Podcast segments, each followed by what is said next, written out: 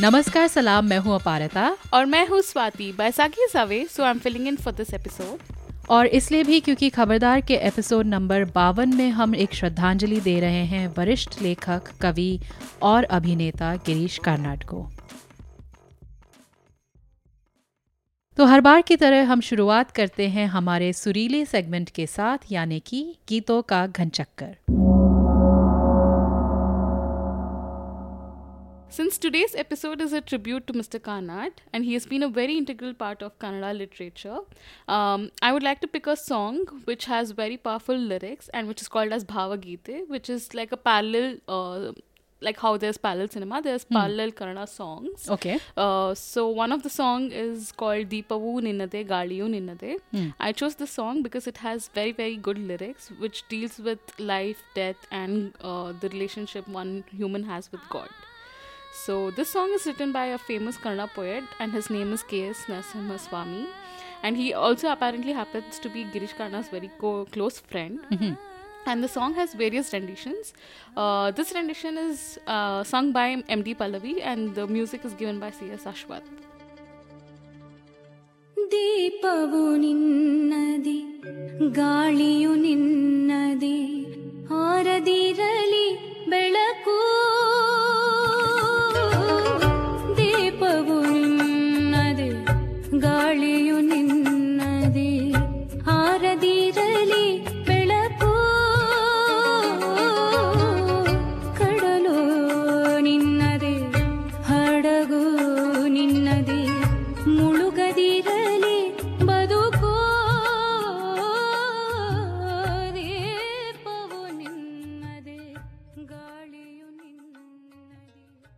मैंने जो गाना चुना है वो है फ़िल्म मंथन से जिसके बारे में मैं बाद में और गहराई से बात करूँगी हमारे बॉलीवुड बहस सेगमेंट में।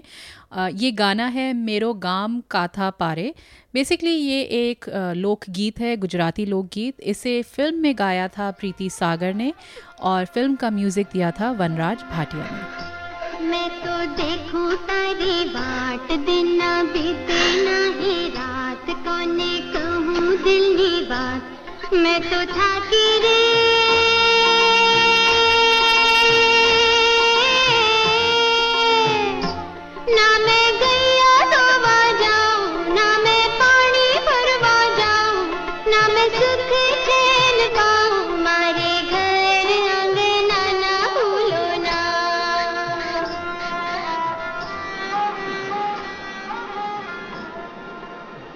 ये गाना मेरे जहन में एक तरह से बसा हुआ है क्योंकि मैंने ये बचपन में सुना था लेकिन अभी भी कभी कभी इसके जो वो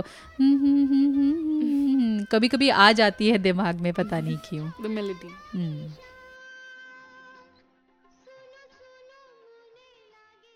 और अब हमारा अगला सेगमेंट फिल्मी खबरें।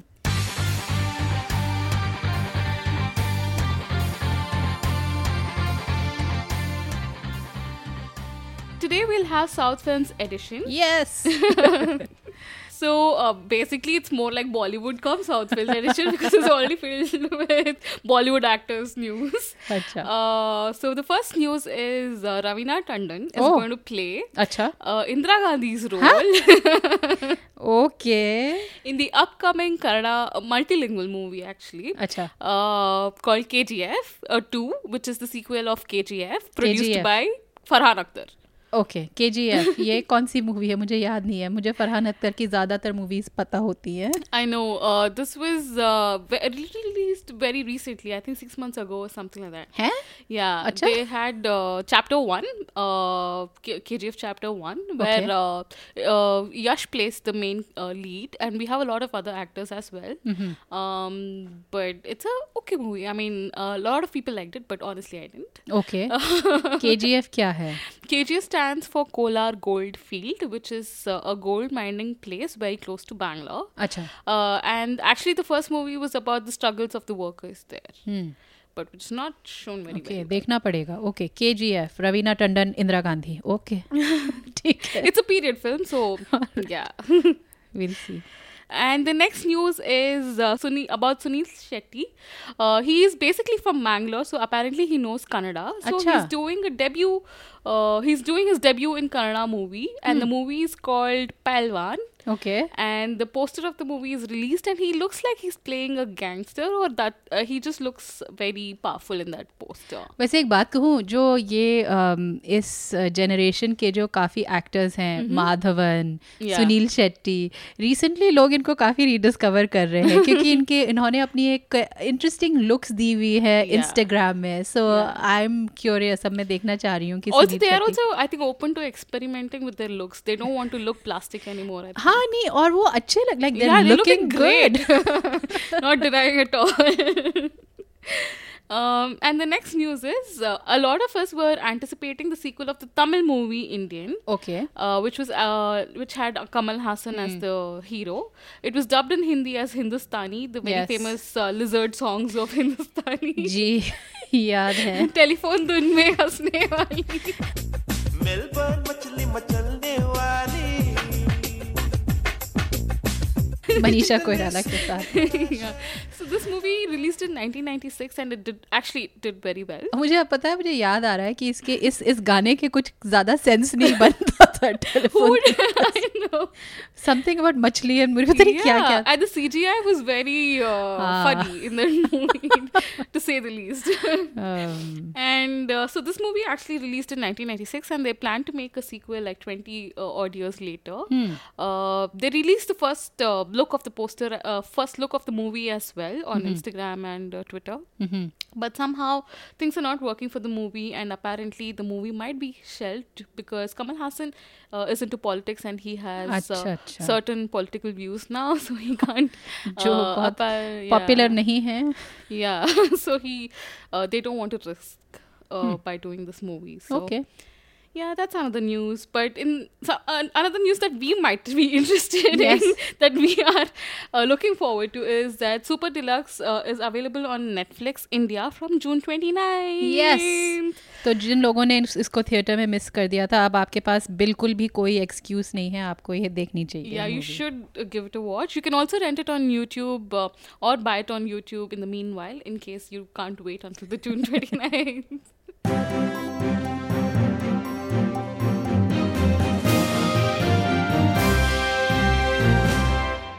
और अब हमारा मेन सेगमेंट बॉलीवुड बहस। सो so, स्वाति तुम्हारा परिवार कन्नडिगा है राइट और ब- बैंगलोर में तुम्हारी पैदाइश हुई है। और जो गिरीश कन्नड़ हैं वो एक जाने माने कन्नडा नाटककार थे जो शायद कोंकणी भी बोलते थे। Yeah. अम, और उनके जो नाटक या अन्य लेख उनके जो कन्नडा फिल्म्स हैं उनके उनके अनुभव तो तुम्हें हुए होंगे तो तुम बताओ थोड़ा अपना experience Yeah. So uh, I studied in Bangalore and. Hmm. I studied in the state syllabus. So we had three languages. Our first language was Sanskrit, second Achha. language was English, and third language was Kannada. First language Sanskrit. Yeah, because okay. we had it for 125 marks, and Sanskrit is like maths, right? You either ah. score ah. full or you score nothing. Gachati, gachada, so that's why. गच्छन्ति अच्छा अभी भी याद है so मैंने that's भी ली why थी we Sanskrit. had- yeah, we. Stu- I remember talking to you that we studied. You हाँ. studied it for quite some time. I studied Sanskrit for nine years.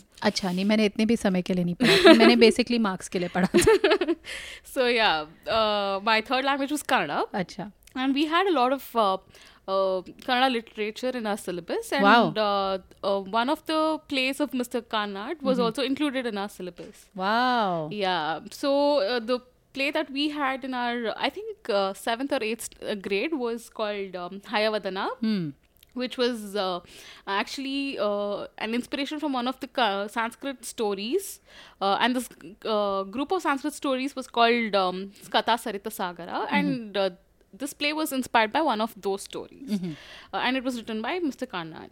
It's a very complex story where uh, the mind of a human is actually stored in the body body of a horse, and the Okay. horse communicates with the people around uh, him Okay, and um, yeah it's actually a complex play, play on relationships grade I, 7 or 8 ke liye kafi interesting uh, so choice they had a very clean i read the uh, hayavadana parts a uh, little later when i got a little older okay. Uh, and then i understood the complexities of the play mm-hmm. but uh, the play which we had was very uh, simple it was just uh, uh, a father and the daughter kind of conversation. So uh, it was a very clean play when we uh, had it in our syllabus um, so uh, my teacher had a very interesting way to teach these plays to us. So she used to uh, assign particular characters uh, to the students and uh, then explain the meaning of the story behind it and all of that. And i played this role of a narrator called bhagavata. Okay. uh, so bhagavata is a narrator in this play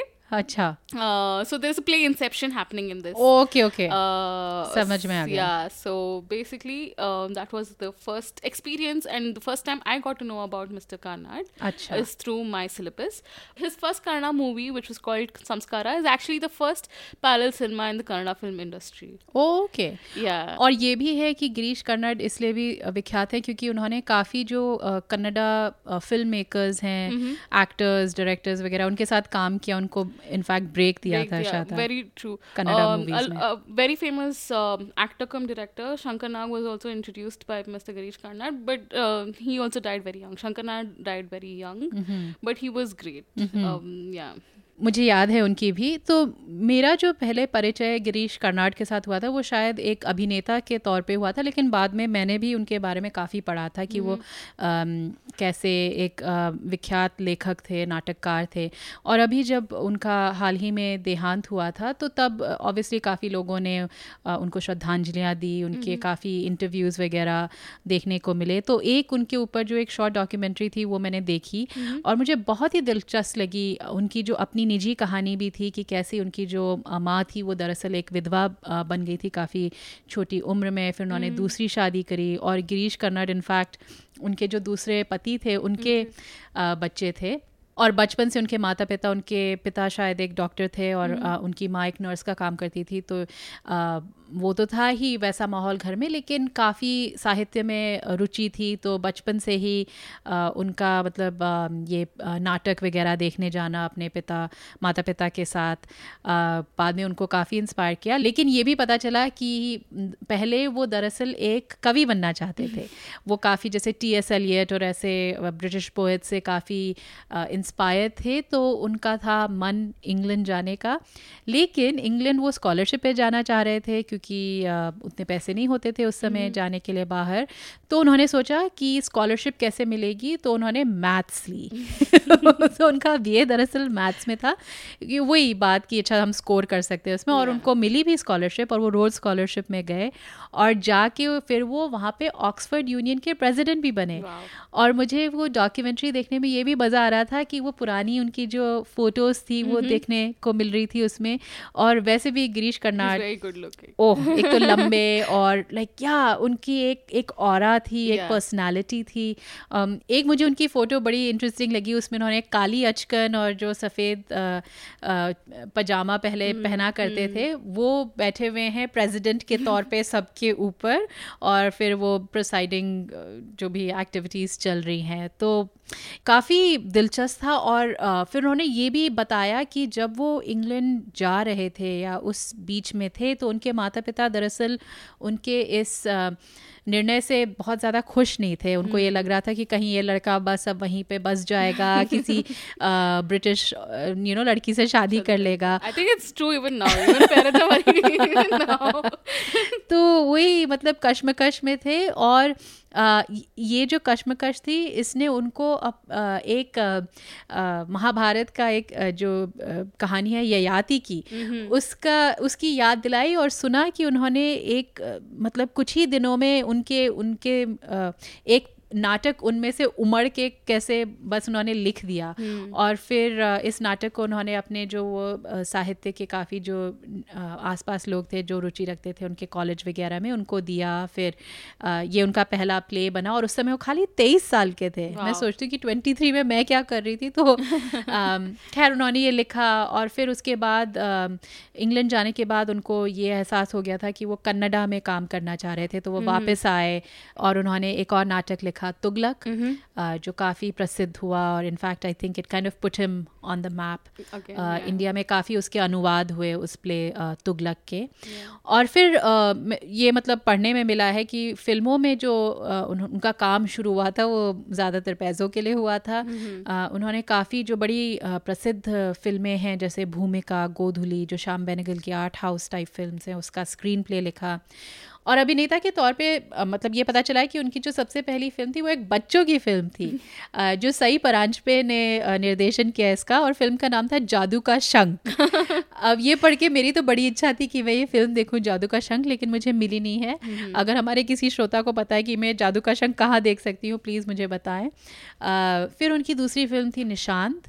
ये श्याम बेनेगल द्वारा बनाई गई थी और ये विजय तेंदुलकर जो एक सुप्रसिद्ध मराठी नाटककार हैं उनके नाटक पे आधारित है।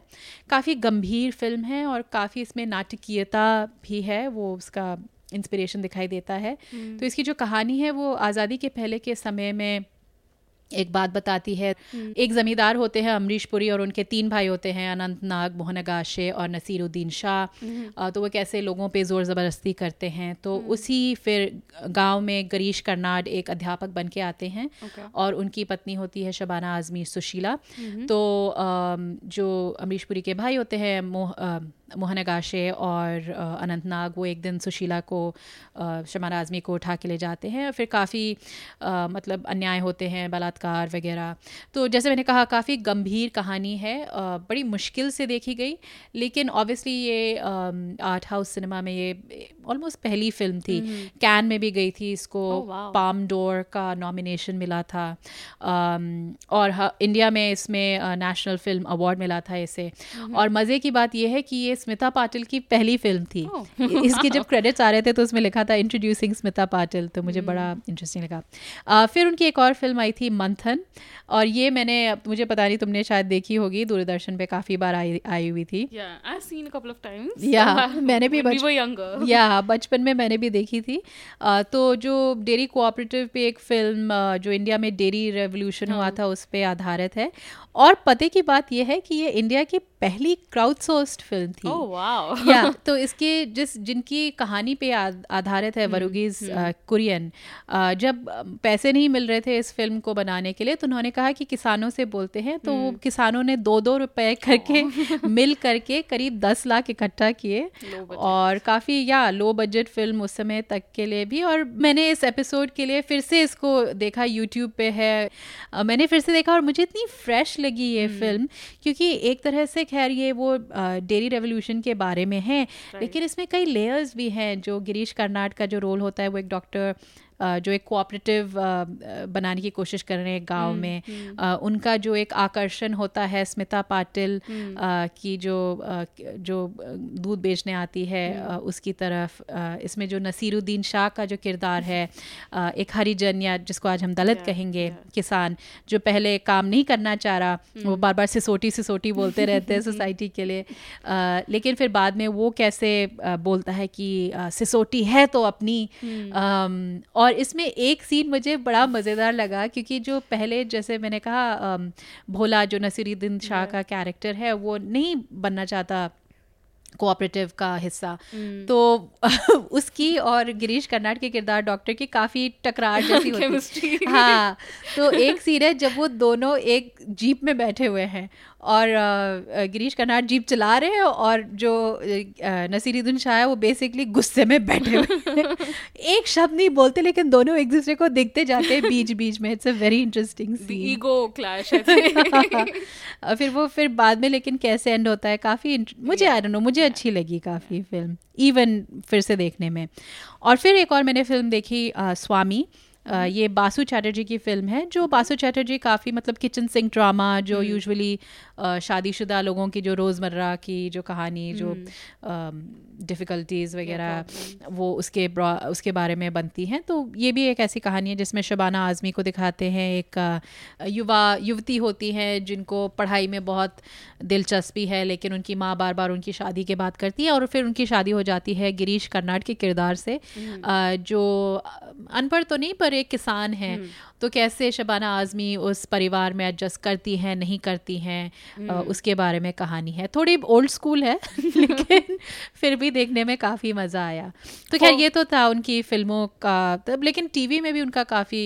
इंटरेस्टिंग रोल रहा है जिसके For बारे me, the like very fond memory that I can say I have of Girish Karnad is him playing Swami's father in Malgudi Days. ना ना ना ना ना ना मेरे को हमेशा याद रहेगा ये yeah Hmm. uh, Uh, so uh, Malgudi days used to play at the perfect time, like four o'clock or something, uh, and uh, my school used to end at three thirty, and exactly by the time I'm home, it used to start playing. And I loved Malgudi days. Uh, Uh-huh. all fond memories of 90s TV was Malgudi days for me. And he played uh, Swami's father, like I said, and he played the very typical Desi father who used to remember, yeah, who used to always remind his son to go and study. Every time the son comes out, like, why are you not studying? Why am I finding you here? why are you not going and studying? And also when uh, the mother, Swami's mother, also says uh, uh, to Swami that you know you can't uh, just randomly go into your dad's room. You have to seek his permission and stuff like that. And uh, when he goes and asks, he'll be very like he'll be like, "How long are you take taking this room for?" And he was be like, "For some time." Okay, you can take it. It's the very authoritative but mm. yet very gentle. Zada nahi bolte. Yeah, mm. uh, that kind of a character, and it was very nice. It was very typical uh, desi father kind of character, but very very relatable. So that was my memory of uh, Mr. Karnad for me. I also remember uh, we went to IFSA uh, last month uh, where we met uh, this uh, very notable filmmaker and theatre uh, director actually. Her name is Anamika Haksar. She directed Ghode ko jalebi khilane ja raha hu. and um, it was a very interesting movie. Uh, and when we went for her workshop, uh, she was introducing herself and she mentioned that she was trained under Girish Karnad. So that I remember. National School of Drama Yeah, mein. in uh, National School of uh, Drama. So I remember that, and I was reading a few more articles from other Kannada artists, in, one- in which one of the artists mentioned that uh, when they got to know that Girish Karnad is coming to you know train them, they had this rock star like Shah Rukh Khan yeah, kind of aura. Oh my God, Shah Rukh Khan is here kind of aura. But yeah, he had a very uh, charismatic aura and a very powerful uh, way of uh, teaching at National School of Drama, is what I have heard uh, and I have read from these articles. मैंने भी जो वो अ, जो जो- जिस documentary की मैं बात कर रही थी उससे भी काफ़ी पता चलता है कि गिरीश कर्नाड का कितना कंट्रीब्यूशन रहा है जैसे मैंने कहा उस समय साहित्य में लेकिन संगठनों को बनाने में भी अलग अलग तरह की संगठनें। और मैं सोच सकती हूँ क्योंकि जब वो जैसे मैंने कहा वो पुरानी अगर आप फोटोएँ देखें तो उसमें गिरीश कर्नाट काफ़ी हैंडसम और उन फ़ोटोज़ में इतने सारे जानी मानी हस्तियों को देखने में ये सब कैसे एक साथ आए इन्होंने Yeah. काम किया। तो मैं सोच सकती हूँ कि वो Yeah. कैसे जब वो कैंपस में आए होंगे तो कैसे एक तरह का शोर मचा होगा कि कर्नाट कर्नाट साहब आ गए हैं Yeah, yeah, लेकिन yeah. हमने आजकल में भी उनको फ़िल्मों में देखा the memory. that I I suppose. उनको हमने देखा हाल ही में एक था टाइगर और Yes, फिर टाइगर ज़िंदा में। और एक था टाइगर मेरी ज़्यादा एक्सपेक्टेशंस नहीं थी इस फ़िल्म से। लेकिन जब मैं इसे देखने गई काफ़ी इंटरेस्टिंग लगी मुझे कहानी। और Yeah. शायद इसमें गिरीश कर्नाड का हाथ भी था। Yeah. चाहे वो बहुत छोटा रोल था उनका। हम्म। वो बेसिकली सलमान खान के सुपरवाइजर का रोल अदा कर रहे होते हैं। हम्म। अम, लेकिन आई डोंट नो एक एक तरह का ठहराव भी था Yeah. लेकिन हल्की सी हँसी मज़ाक भी Yeah, चल रही थी subtle jokes Yeah. he have.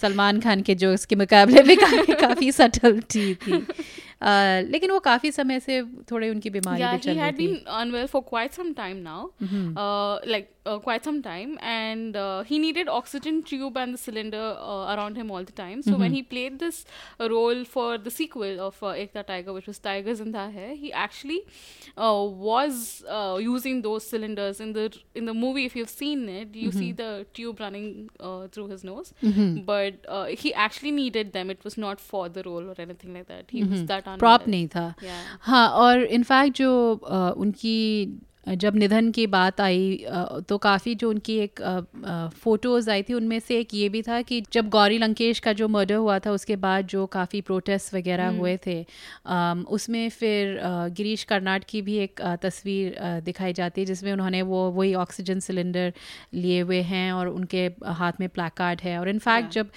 मैंने पढ़ा था कि जब लोग इकट्ठा हो रहे थे उस प्रोटेस्ट के लिए तो लोगों को ज़्यादा उम्मीद नहीं थी क्योंकि उनकी काफ़ी समय से तबीयत ख़राब थी। लेकिन फिर जब वो आए तो एकदम से मतलब वो भीड़ में एक एक एक चुप्पी सी आ गई थी कि अच्छा अब कर्नाड साहब आ गए हैं और कितनी पावरफुल वो इमेज है कि वो इतनी बीमार होने के बावजूद आके.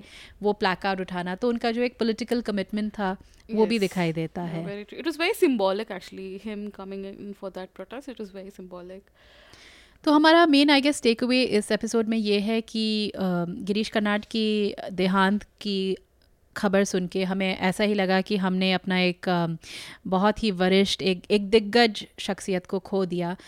लेकिन उनके द्वारा जो लिखे गए नाटक कविताएँ और जो फ़िल्में हैं ये हमारे पास हैं और उनकी ये जो धरोहर है एक तरह से काफ़ी समय तक हमारे पास रहेगी। For sure and he introduced parallel cinema to Kannada industry and that was the biggest change he like he brought in in the industry. Very like big very thankful to him for that though. और आशा करते हैं कि उनके जो नाटक और कविताएँ और अलग अलग लेख हैं वो आगे जाके भी अलग अलग सिलेबस में इंक्लूड होते रहे very true.